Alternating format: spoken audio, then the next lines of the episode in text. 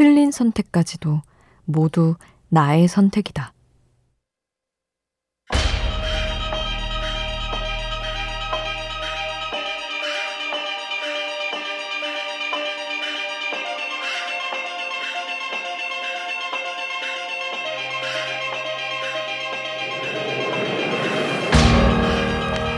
작가 강주원은 책을 통해 말한다. 어쩔 수 없었다라는 말을 냉정하게 해석하면 어쩔 수 없는 상황에서 내가 그렇게 하기를 선택했다는 말과 같다고. 시간이 지나서 내가 한 선택이 틀린 선택임을 깨달을 때가 있다. 하지만 그 선택 역시 그 시절에 어쩔 수 없었던 내가 내린 결론이라고 생각하면 후회스러운 마음이 조금은 잦아든다.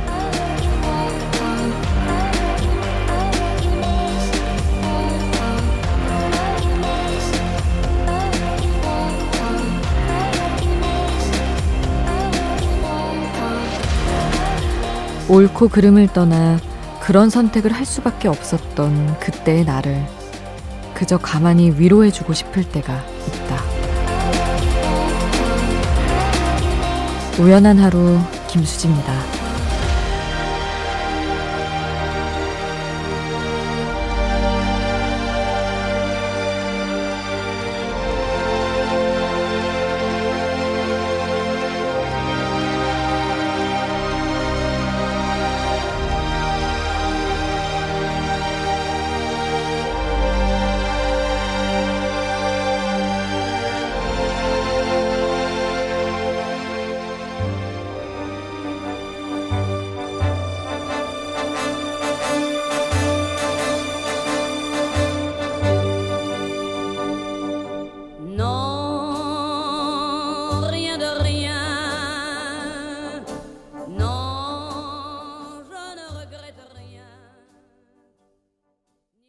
8월 30일 일요일 우연한 하루 김수지입니다. 첫 곡으로 들려드린 노래는 Non, je ne regrette rien 잘 발음하고 싶지만 도통 되질 않네요. 아무것도 후회하지 않아 에디트 피아프의 노래였습니다. 음, 어쩔 수 없었다는 말 사실 너무 많이 반복하고 살죠. 누가 등 떠밀어서 어쩔 수 없이 했든 상황이 그렇게 흘러갔든 그것밖에는 방법이 없었든 어쨌든 내가 한 선택이다. 너무 잔인해서 인정하기 싫은 말이지만 맞는 말인 것 같습니다. 덜 후회스러워지는 게 아니라 후회가 의미 없어지기 때문에 그냥 중간에 멈춰 서게 되는 거죠. 어쨌든, 음, 오늘 하루 여러분은 어떤 선택을 하셨나요? 후회를 안고 계신가요? 아니면 잘했다, 만족하고 계신가요? 여러분의 이야기 오늘도 함께하고 싶습니다. 문자 샵 8000번, 짧은 문자 50원, 긴 문자 100원의 정보 이용료가 추가로 들고요. 미니 메시지는 무료로 이용하실 수 있습니다.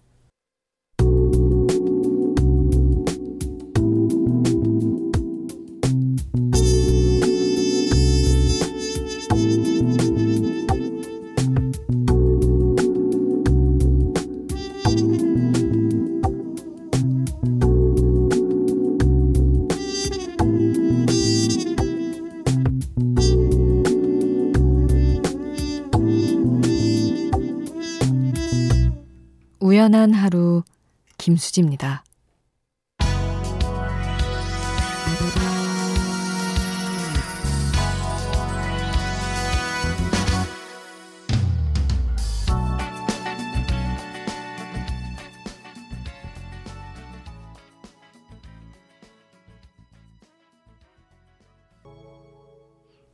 김현철 드라이브 조지가 피처링한 곡 3710님의 신청곡 함께 했습니다. 박기훈님, 저는 에어컨 바람은 별로 안 좋아해서 선풍기 한 대만 틀고 지냅니다. 요즘같이 무더운 날 고민이 생깁니다. 선풍기 바람을 얼굴과 다리 어느 쪽으로 맞출 것인가. 내년엔 꼭 선풍기 두 대 더 살래요.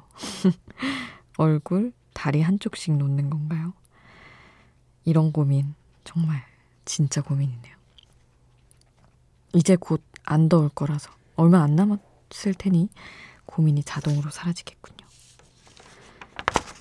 이태빈님, 수지 디제이님 어제 처음으로 운전 전문학원에서 일종 보통 교육 받았는데 시동 꺼트리고 기어 변속도 잘 안 되고 너무 힘들었던 하루였습니다. 머릿속엔 실수하지 말아야지 생각하지만 왜 몸은 따라주지 않는지 내일은 실수 없는 하루가 되길 바라봅니다. 아유, 참. 운전학원 다니던 때가 생각나네요. 작년 겨울. 너무 힘든 것 같아요. 저도 충격 많이 받았어요. 뭐 일종 아니었지만 저는 아마 태빈님은 더 고민이 많으시겠지만 이종 따면서도 내가 이렇게 멍청했었나? 이렇게 몸에 반응이 느렸었나? 이런 생각을 많이 했습니다. 뭐 어쨌거나 잘하진 않아도 운전하며 살고 있다는 것. 그게 희망이 좀 될지 모르겠지만 힘내셨으면 좋겠습니다. 9467님. 사실 예전에는 라디오를 거의 듣지 않았는데 집에 있는 시간이 많아지면서 라디오에 푹 빠졌어요. 사람들 사는 평범한 이야기와 노래가 이렇게 큰 위로와 힘이 될 줄이야. 마음이 따뜻해지는 것 같아요. 하셨습니다. 그쵸. 사실 그냥 이야기와 수다가 힘이 될 때가 많잖아요. 그게 뭐 지금 같은 상황에서 대면에서 이루어지지 못한다면 라디오 통해서 이야기 나누는 것도 방법인 것 같기는 해요. 김수진님, 수진킴님은 어, 사랑하는 사람 따라 무작정 낯선 미국 땅에 온 지 벌써 17년이네요. 낮과 밤이 다른 시차 때문에 한국에 있는 가족 그리고 친구들과 나누는 대화에서 너무 다른 온도차 때문에 공감도 힘들고 반가움이 오히려 외로움으로 끝나는 경우가 많았어요. 하지만 시차 때문에 좋아하는 라디오 프로를 아침 출근 시간에 또 낮에 일하면서 들을 수 있어서 그건 너무 좋네요. 수디 목소리는 어쩌면 조금은 삭막하고 심심한 타향살이에 많은 위로가 돼요. 잘 듣고 있다고 또 고맙다고 말하고 싶었어요. 음, 감사합니다.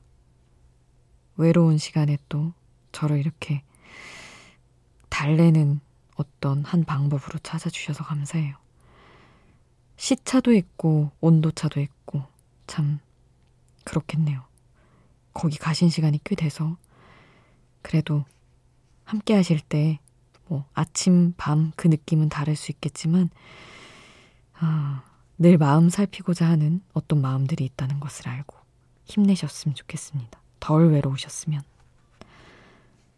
10cm의 Nothing Without You 9467님이 신청해 주신 곡 함께 하려고요. 그리고 김수진님의 신청곡 샘 김의 숭 함께 하겠습니다.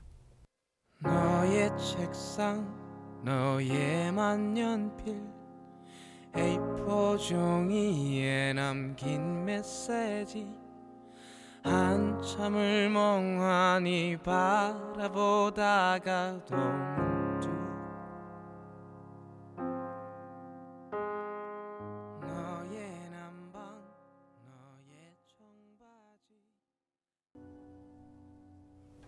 10cm Nothing Without You 샘김 숨 함께 하셨습니다. 4007님 6살 아이를 둔 워킹맘입니다. 저희 어릴 땐 정말 자연 때문에, 환경 때문에 힘든 세상은 아니었는데, 우리 아이들이 너무 안타깝네요. 어서 잠잠해져서 바깥에서 마스크 없이 뛰어노는 모습 보고 싶네요. 언젠가 그런 날이 오리라 믿으면서 오늘 하루 해피한 생각 하면서 해피엔딩 해볼게요. 하셨습니다. 아, 가끔은 되게 오래전 과거가 궁금해요. 그때도 뭔가 우리가 지금 코로나 혹은 그 이전에 있었던 미세먼지, 각종 자연 환경의 문제들, 바이러스 이런 것들을 먼 과거에도 걱정한 적이 정말 아예 없었는지, 과거에는. 참, 그렇습니다. 얼마 전에 어떤 캠페인 녹음하다가 원고를 보는데, 이제부터 태어나는 아이들은 이전의 세대, 그러니까 뭐 부모 세대겠죠. 원망할 수밖에 없을 것이다. 전염병과 뭐 무너진 자연과 이런 것들로 인해 이런 약간 경각심을 주고자 하는 멘트였지만 그런 글을 보면서도 와, 정말 미래가 무섭다는 생각도 들고 그랬습니다. 아이들은 나중에 어떻게 살게 될까 걱정도 많이 되죠. 음, 8626님. 갱년기 엄마가 가끔은 더웠다, 추웠다, 불면도 있고 힘들어 하셨습니다. 아, 엄마에게 딸이 너무 사랑한다고 누구나 다 겪는 갱년기니까 힘내서 잘 견뎌내자고 전해주세요 하셨는데, 음, 딸의 이런 사랑 생각하시고 진짜 견뎌주셨으면 좋겠네요. 이렇게 갱년기, 엄마가 갱년기라고 이렇게 같이 마음 써주는 딸도 사실은 많지 않은데, 저 비롯하여 약간 반성하였습니다. 8399님, 너무 힘들고 지쳐서 다 그만두고 싶은 시간들입니다. 그래도 다시 서야 하는 이유는 엄마만이 전부인 아이들 때문입니다. 큰아이의 끝없는 투병, 엄마 손길이 늘 그리운 둘째, 셋이서 함께하지만 늘 하루하루가 고통. 어, 너무 마음 아픈 사연을 주셨네요. 어디가 끝일지 언제 나아질지 알 수는 없겠지만 그래도 셋이 함께하기를 이렇게 견디기를 잘했다 하는 날이 얼른 왔으면 바라봅니다. 8399님이 쉬고 싶을 때마다 듣는 노래라고 하시며 신청을 해주셨어요. 권진아의 론리 나잇 함께 하겠습니다.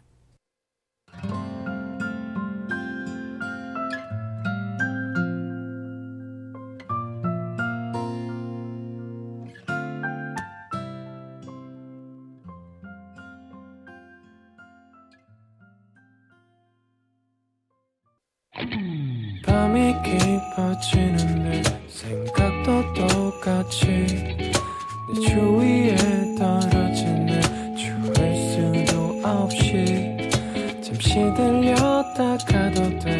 매일 이 자리에 있을게 나 어디까지였나. 우연한 하루 김수지입니다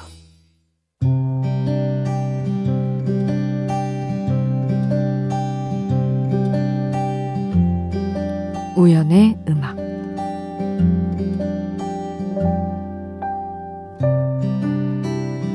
읽을 수 없어도 괜찮아. 함께 있잖아.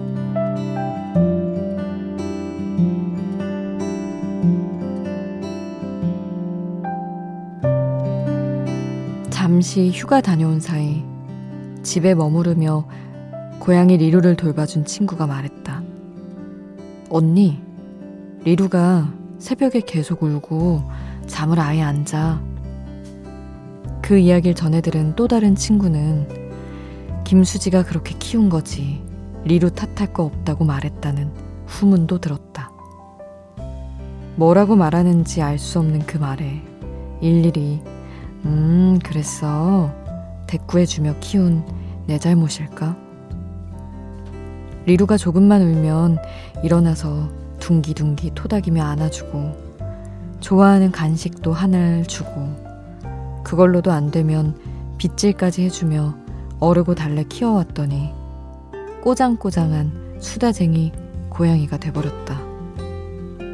어떻게든 눈 뜨고 자기를 쳐다보고 있어야 조용해지는 리루. 너는 무슨 말을 하고 싶은 걸까?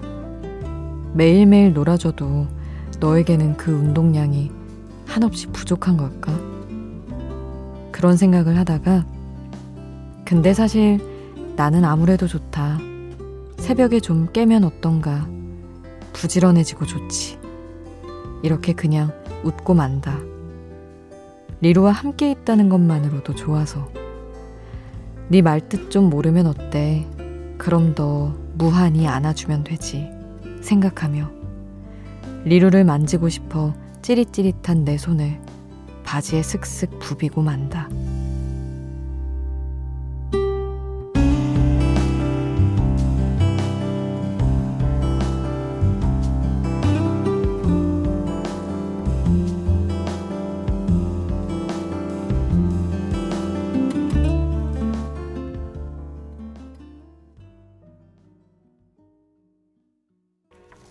루시드 폴의 읽을 수 없는 책 우연의 음악으로 함께 했습니다. 제가 한 이틀 정도 쉬고 온 적이 있었는데 그때 라디오 PD 중에 박소영이라고 시선 집중 조연출하는 친구가 있는데 그 친구가 저희 집에 머무르며 리로를 봐줬어요. 저희 고양이를. 근데 잠을 아예 안 잔다는 거죠. 저희 애기가.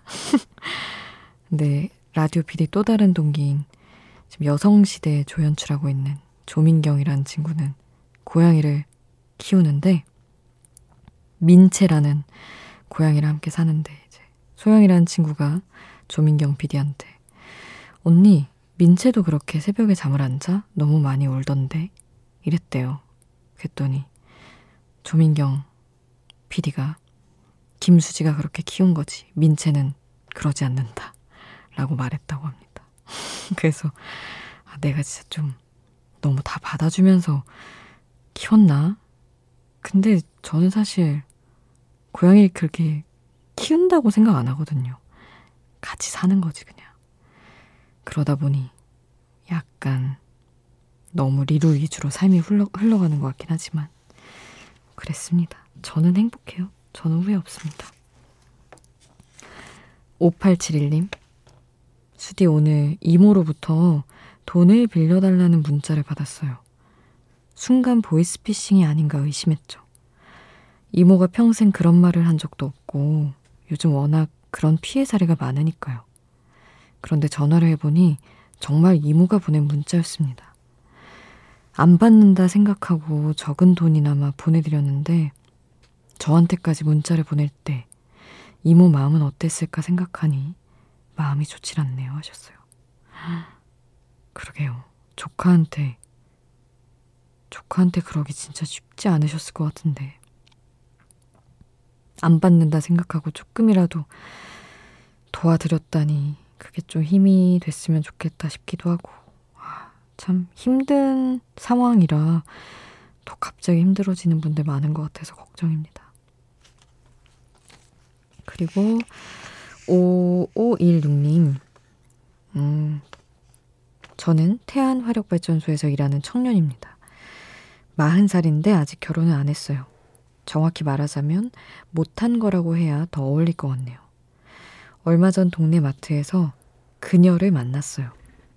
맞아요. 그녀는 저의 첫 여자친구였어요.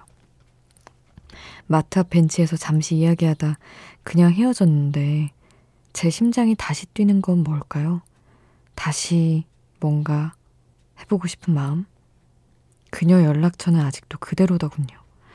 이것도 우연한 하루일까요? 하셨는데, 음, 음, 상대방 그녀가 혼자이신가요? 그러면 뭐 충분히 연락해도 괜찮지 않을까. 누군가 만나는 사람이 따로 있지만 않다면. 그런 생각을 해봅니다. 음, 7954님. 수디, 요즘 더 많은 분들이 우하루를 애정하시는 것 같아 참 좋네요. 감사합니다. 같이 기뻐해 주셔서. 전기뱀장어의 적도 보내드리려고요. 전기뱀장어 노래를 신청해 주셔서. 그리고 솔루션스의 까만 밤 이어서 함께 하겠습니다.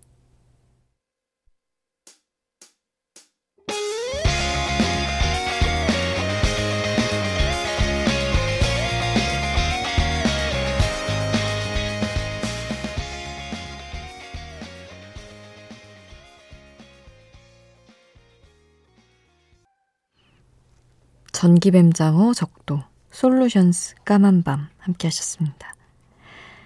6910님, 부산 다대포 해수욕장 앞에서 치킨집 하고 있습니다. 어우, 바다 앞 치킨집 너무 좋다.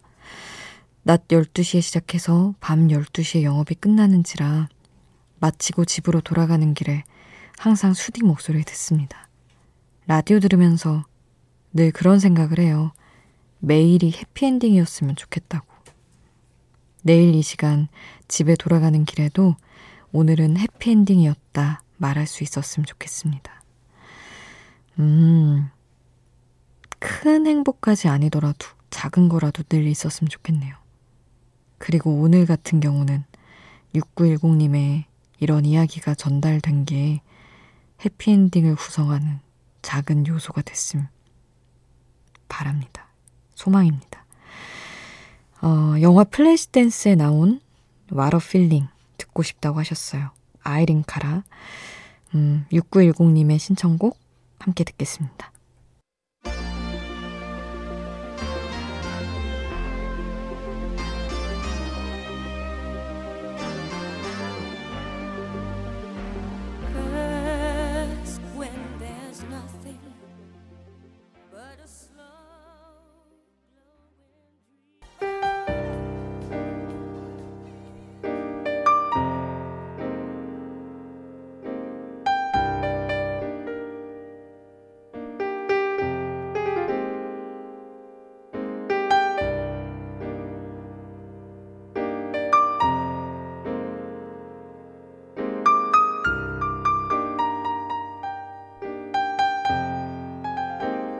우연한 하루 김수지입니다.